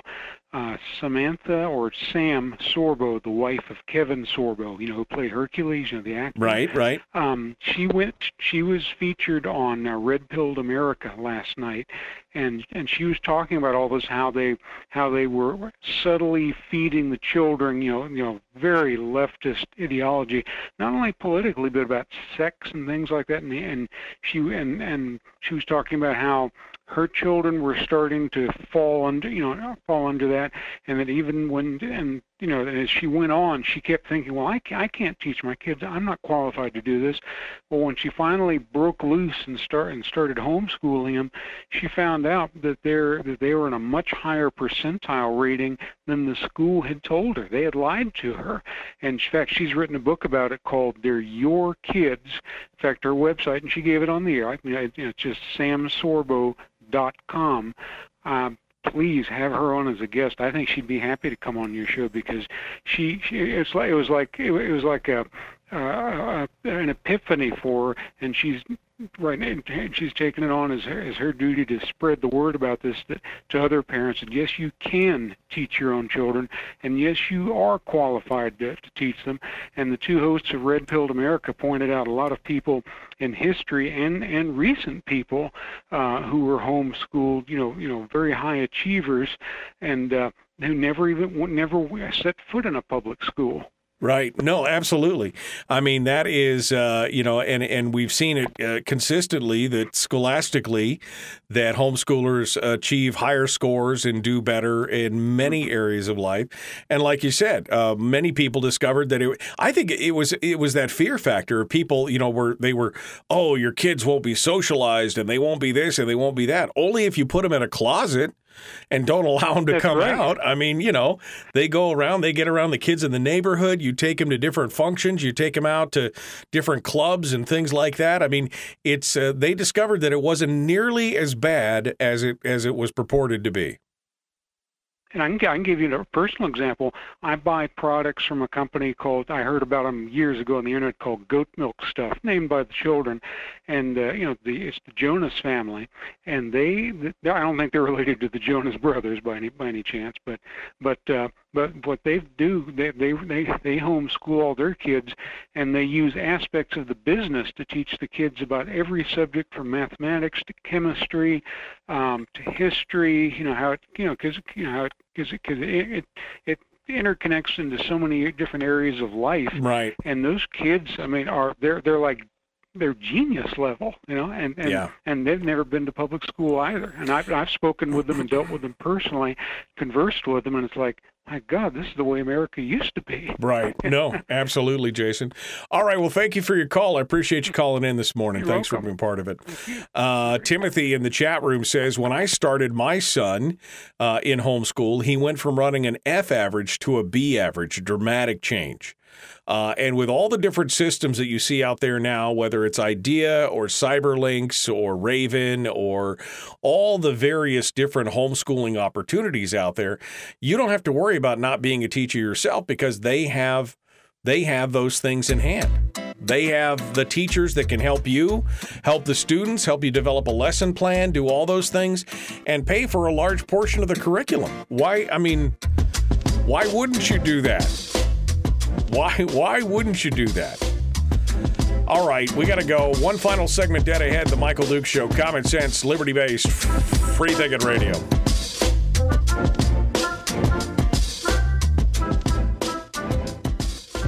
If you missed the show, you can listen to it on your time with Dukes on Demand. Oh, and it's free. Like America used to be. Streaming live every weekday morning on Facebook Live and MichaelDukesShow.com.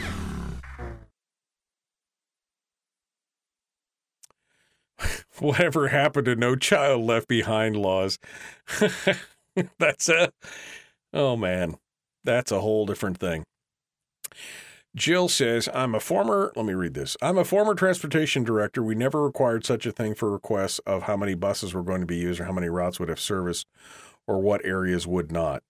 Um we never required but the problem is again we had scu- we had one third of the schools were being serviced and, and two thirds weren't. And so they were asking the question of which schools are not being serviced? Which ones do this do the well we're just going to talk to the parents about it. Well wouldn't it be good information to kind of share that out with everybody it's not like you're giving them exact locations of where kids are being picked up or anything else. I see somebody said something about, oh, it's for security reasons. No, I don't think it has anything to do with security. Uh, I think it has to do with the idea that they had no idea what was going on. Um, all right. Um, Teresa said uh, she found the same. We're full time working from home, but homeschooling too, and love the IDEA program. Yeah, IDEA is a great uh, is a great program. It is uh, it's the it's the program that I recommend to people. We were one of the initial charter families for IDEA. We were one of the first twenty families that uh, uh, worked with IDEA uh, in the Fairbanks area when they started up out there. Uh, my daughter was in the first graduating class, and uh, yeah, they were there are some amazing people out there. Um, uh, let's see. That would be uh, only be specific bus stops and times, reporting what area general disseminated to parents. The repair report.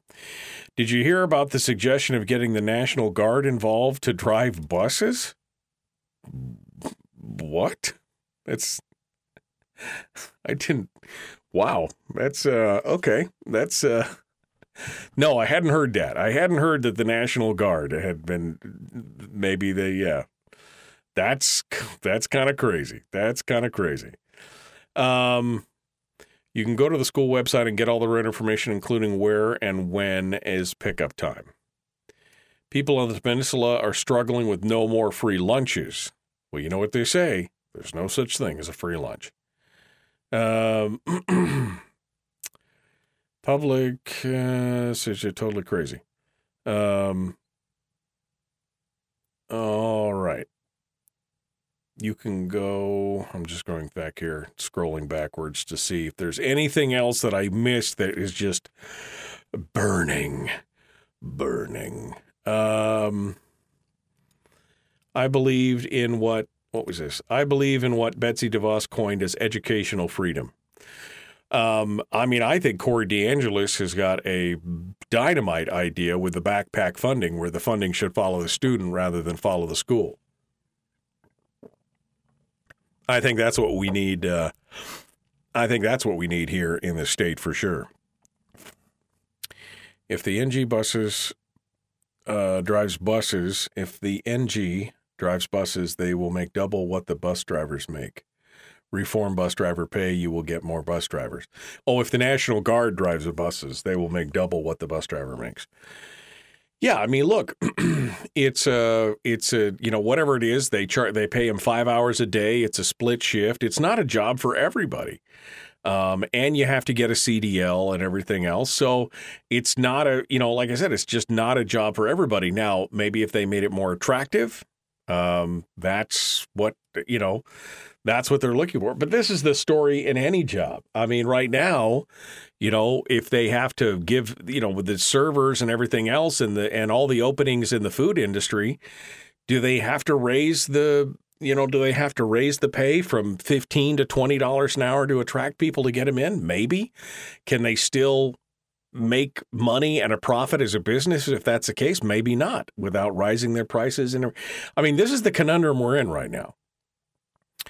Um, um, yeah, I never understood the free lunches either. This is what 12th Man said. I never understood these so called school free lunches. My mom always packed us lunches when I was growing up. Instead of signing up for the free lunch at school, a lot of times it was PB&J or bologna. Yes, that's kind of how it works. That's I've never understood that. Um, yeah, there's actually a news story um, uh, from a couple days ago talking about the National Guard talks with the state to help alleviate the ASD bus driver shortage. That's insane.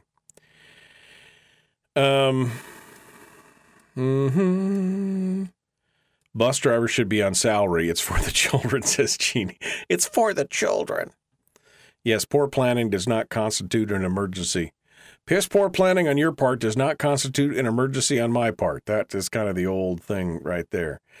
I heard about the National Guard request. It was turned down. Poor planning does not fall under emergency. Yeah, well, I would agree with that. That's all poor planning right there. Uh, we got one line on hold. Let's figure out who it is real quick. Good morning. Who's this? Where are you calling from? This is Carlene in Kodiak. Okay, Carlene, hold the line. I got you back on hold. You're going to be right back to you. Don't go anywhere. Carlene in Kodiak is going to be with us. Let's jump into it. The Michael Dukes Show. Common sense, liberty based, free thinking radio.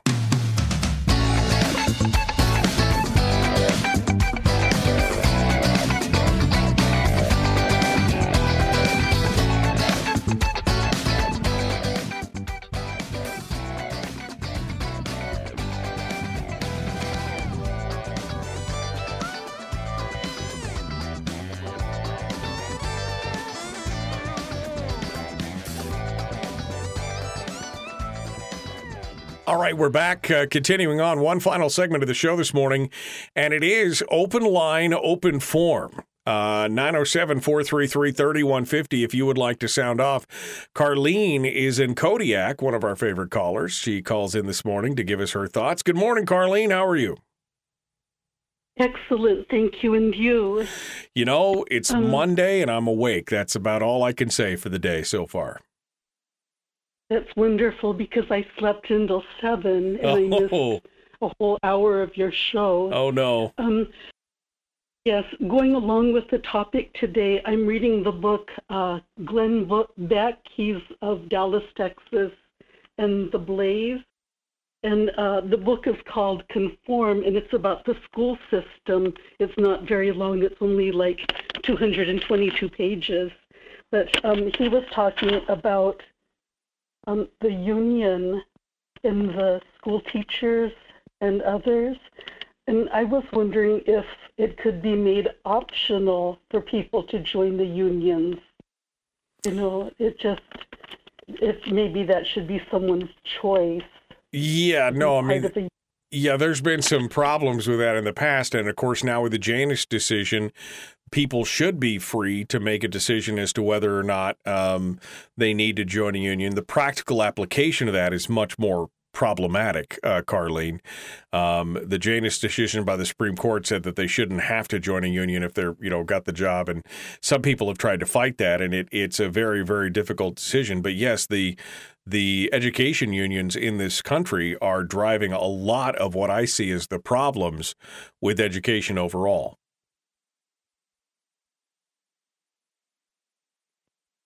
Yes, thank you. I'm only on page like 38.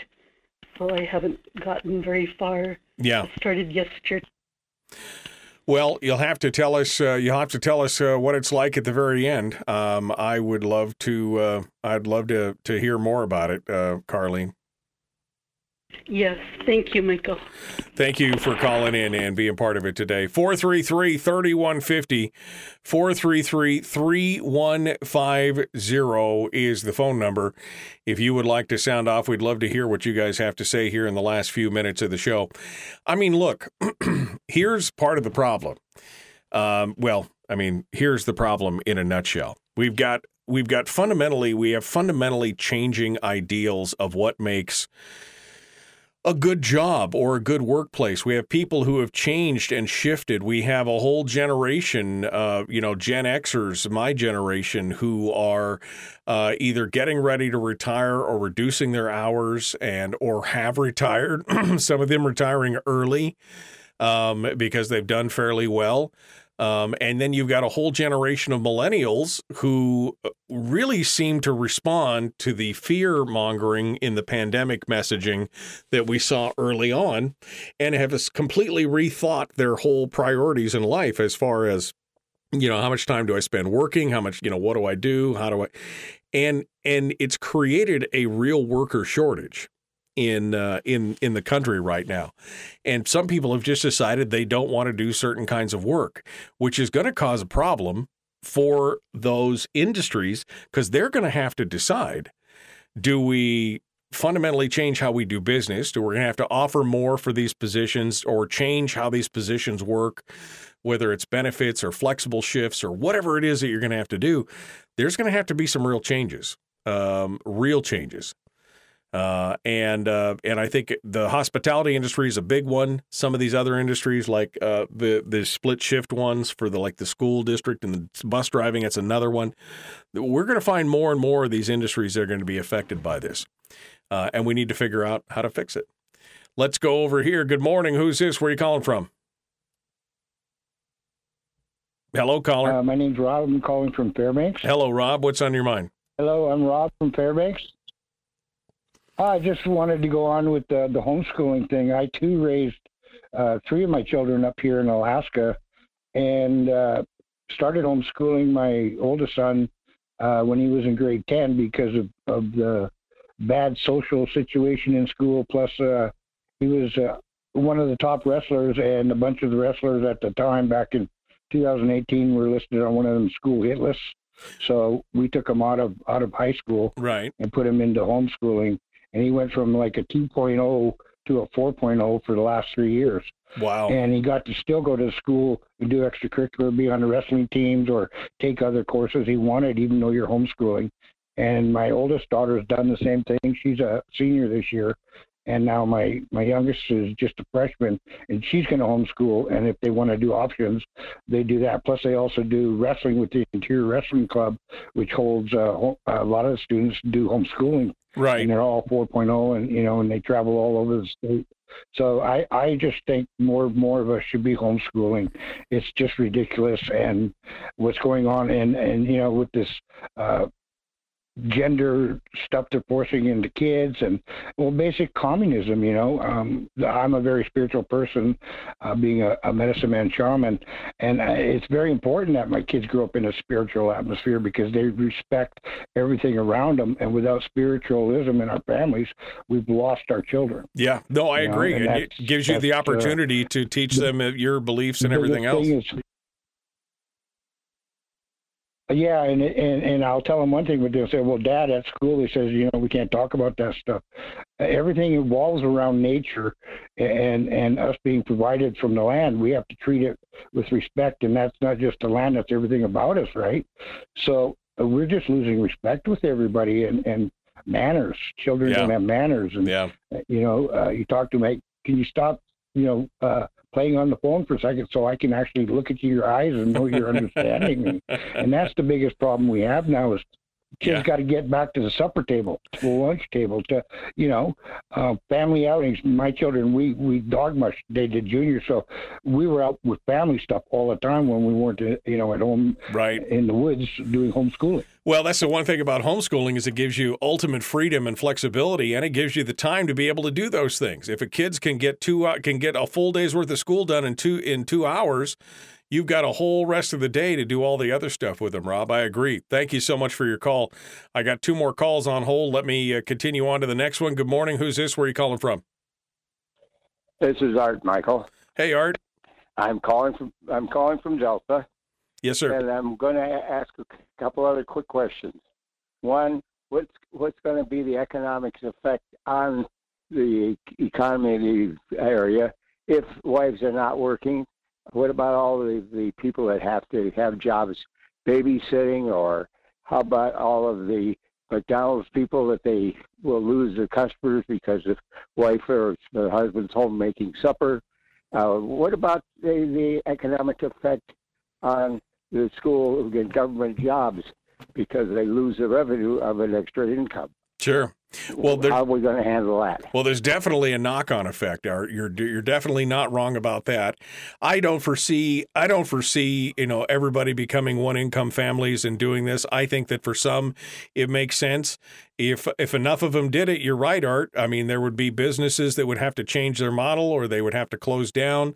Uh, the governor government would have less revenue in certain areas from taxation and other things.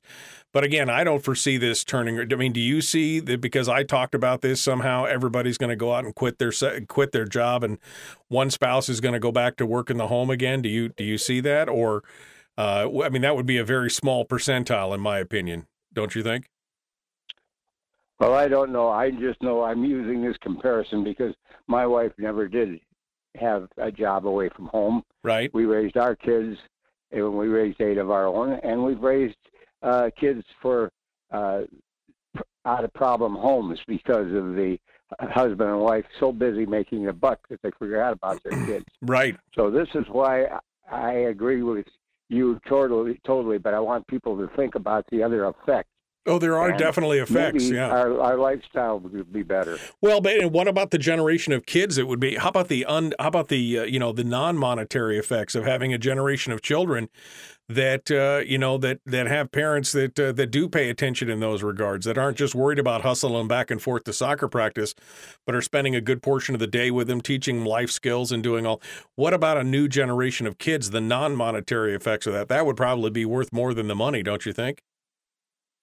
I totally agree with you, and that's why I was pointing out all these things that it's going to affect, and the government impact on the revenue for the government is going to be very uh, hard on the government people because they're going to have to figure out ways to live within their budget. Then. Yeah. Well, I think if, if more people actually did the math and figured it out and they looked at what the impact of their family was, what the costs are, and not just the monetary impacts, but again, the impacts on their children and what kind of children they're raising, I think more people would make that decision to, to have a single income. I'm like you, Art. My wife hasn't worked outside the home in whatever, 30 years. We've done okay. And our kids are happy, and that's the important part. And they're full grown human beings. That's what I love. Thank you, Art, for your call. Folks, we are out of time for today. Tomorrow, Brad Keithley, Chris Story, The Michael Dukes Show. Common sense, liberty based, free thinking radio.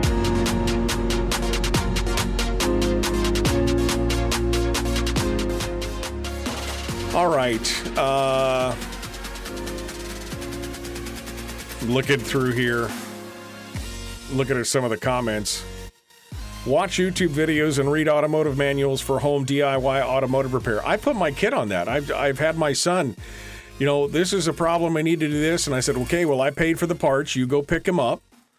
And then you watch YouTube. And then you come back. And if you get stuck, come get me. And he's fixed, I mean, he's fixed a ton of stuff dishwashers and uh, uh, furnaces and cars and all kinds of things. Yeah, YouTube is a uh, is definitely a big. We've got we've got a lot of resources today that I wish I had back when I was a kid for sure. All right. Um, we got to get out of here. I got to go. Thank you so much for coming on board the Michael Dukes Show. Be kind to one another, love one another, live well. We'll see you tomorrow. Have a great day.